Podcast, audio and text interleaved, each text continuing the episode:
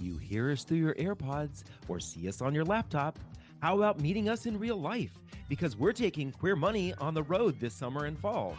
Visit queermoneypodcast.com forward slash tour or the link in your podcast player to find out when we'll be in your neighborhood.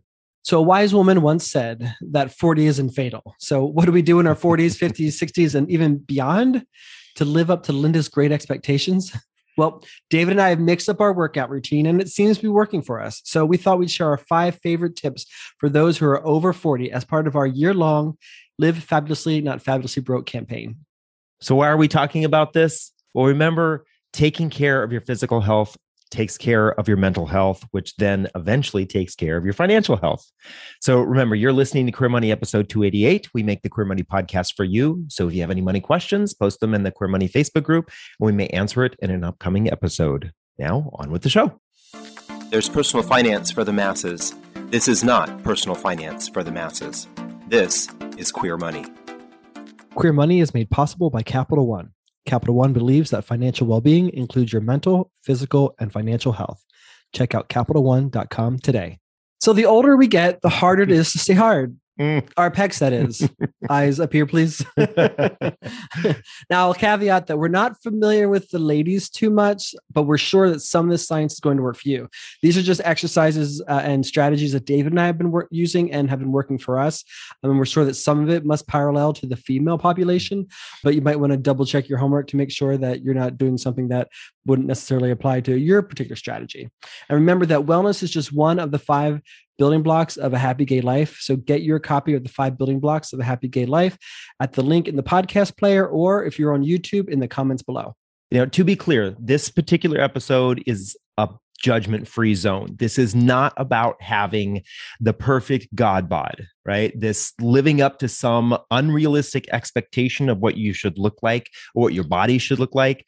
The important thing here is remembering that that this is really about you feeling good about your body yourself. And one of the important things about feeling good about our body is having a body that we're comfortable with that and the, one of the ways to do that is to maintain movement in your body. Mm-hmm. It's really important when you want to feel good about your body. We are not we did not evolve as sedentary beings. We are movement beings and in order for our bodies to function, we have to move. So we're going to suggest some movements here, some of the ones that we've been doing, especially one that we've been doing a lot of recently, and that's going for walks because we love taking our new puppies for walks. But other things that could be included along with this are things like yoga. These are some of the things that are working for us to keep our bodies in movement. Exactly. So, tip number one is I work out. There's your Madonna reference. Almost every single episode, we got to have at least one Madonna reference. Yes. That was uh, Super, Super Bowl, Bowl Oh a 2012. 2012 halftime show, right? yeah. So we work out though. We're doing um, we're supersetting weight bearing exercises. So supersetting is when you're doing two exercises that oppose each other. So if you're doing curls, you're also doing maybe tricep extensions, biceps and triceps, right? If you're doing uh, lat pull downs, you're also doing a shoulder press.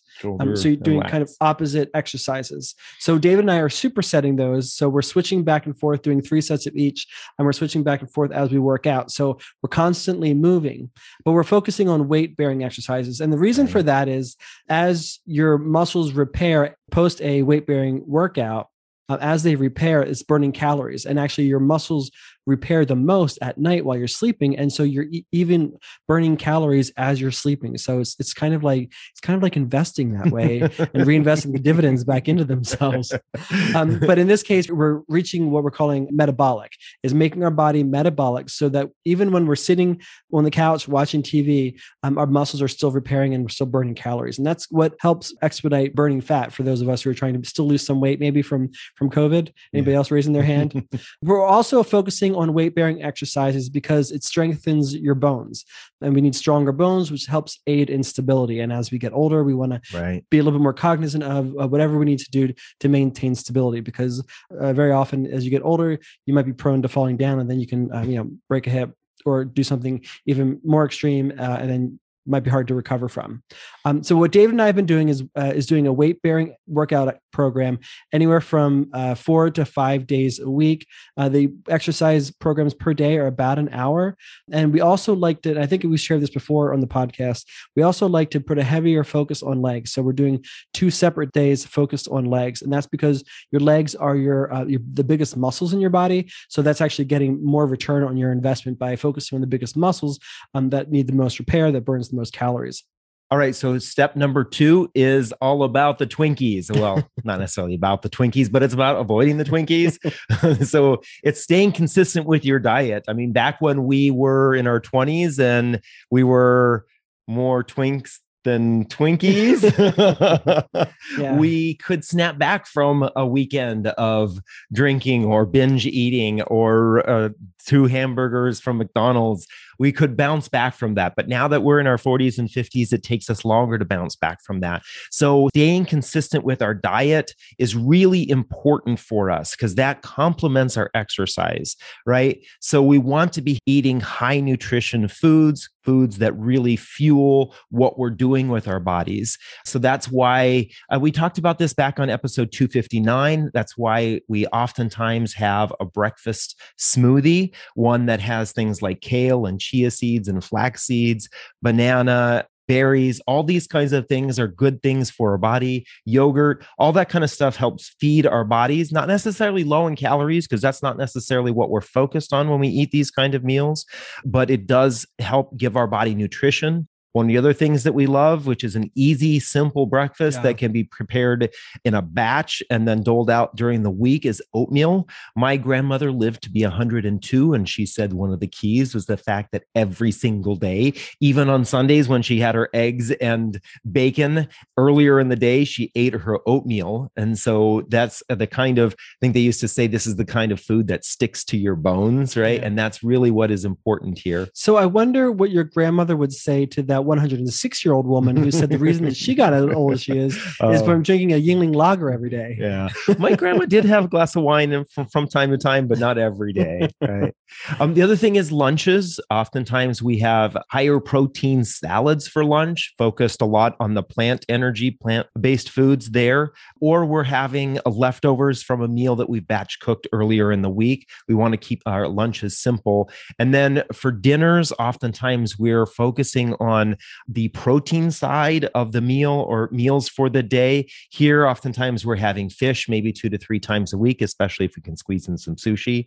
But again, eating a balanced meal that's a little bit lower on fats, but this is really helping to fuel the workouts that we're doing for our body. Exactly. Capital One strives to inspire a better financial path for everyone, including the LGBTQ plus community, through access to credit, tools to manage debt, and product features. Digital products such as CreditWise and Eno are designed to take the stress out of money by helping you manage credit, a key source of potential stress, and stay on top of spending without worrying all the time. Sign up for CreditWise for free today. Tip number three is to double team it. And again, we're keeping it G rated.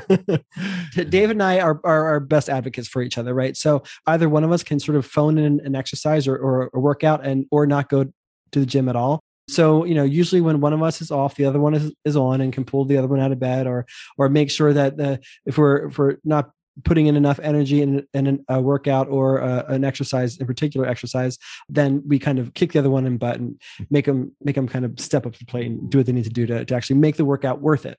And so we would highly suggest getting a workout buddy. Now if you don't have a spouse or a partner that can be your workout buddy that's fine. I'm sure that you have one friend who would like to build a little bit of muscle or lose a little bit of weight. You can call them on the phone and ask them to be your workout buddy. And uh, there's nothing i love more than seeing two cynics at the gym together so that's be a great way to get started. Just step step in this gym and get started, uh, and you'll be surprised at how easily it'll be once you've actually started doing it. Yeah. Number four is to control the cursed cortisol. Yes. Now, as we age or our stress increases, we produce more cortisol, and cortisol converts blood sugar into fat. So, whenever we are taking in sugar, it can easily be converted into fat. And so, it's really important here to try to focus on ways to try to reduce that cortisol. How do we keep that stress under control? One of the interesting things is to be careful careful when you're working out. Doing a lot of excess cardio, working out really hard, especially on, on the cardio side, can actually increase your cardio. So you want to be balanced cortisol. and have, I'm sorry, can increase your cortisol. You want to be balanced when it comes to your cardio exercise, right? So, but the nice thing is, is that exercise can help to reduce your stress and anxiety.